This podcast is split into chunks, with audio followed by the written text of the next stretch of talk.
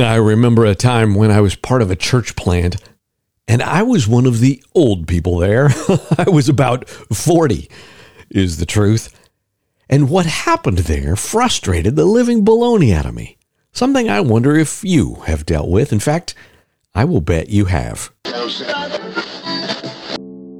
Welcome. Hello, world. This is Roger Courville, and this is For the Hope's Always Be Ready segment, where we supplement our daily Bible read through with a short exploration of an idea that relates to us thinking more biblically and living more effectively as Sunday morning touches down on Monday morning. The church plant was growing, and it was an exciting time to be part of seeing God move in people's lives and in our community. I had a heart to serve, and of course I still do, but I didn't at that time have the same capacity to do so. I had a successful career, and even more importantly, I had three little ones at home.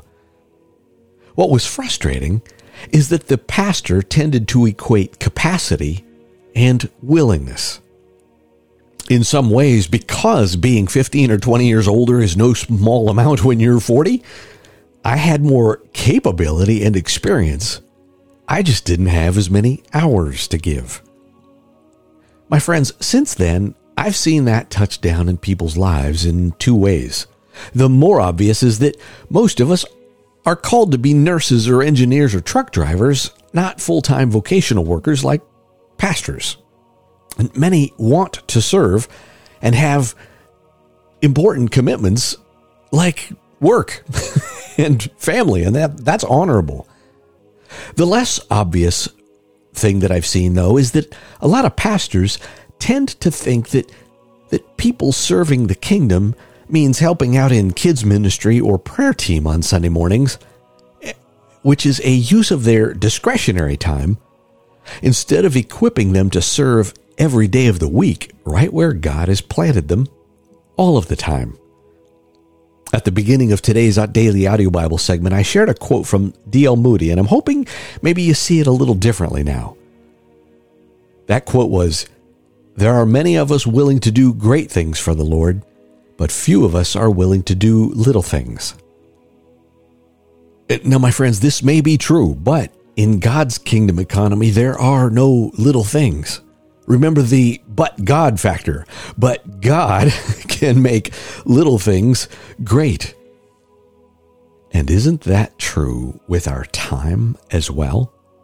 The little times, just like the little things. Robert Murray M'Cheyne once said, It is not great talents God blesses so much as a great likeness to Jesus. And I want us to put that in context of something Billy Graham said. I believe one of the next great moves of God will be through Christians in the marketplace. And I might add, or in your retirement community, or your school, or, yes, in the department of software engineering at your company. So, can I just encourage you? We are all in full time ministry, should you accept the assignment. And doing the little things, or dedicating the little things, gets you off the bench and onto the field in as important a way as anyone else's use of their gifts and time. Do the little times well especially Monday through Saturday. I love you, my friends. Amen. Amen.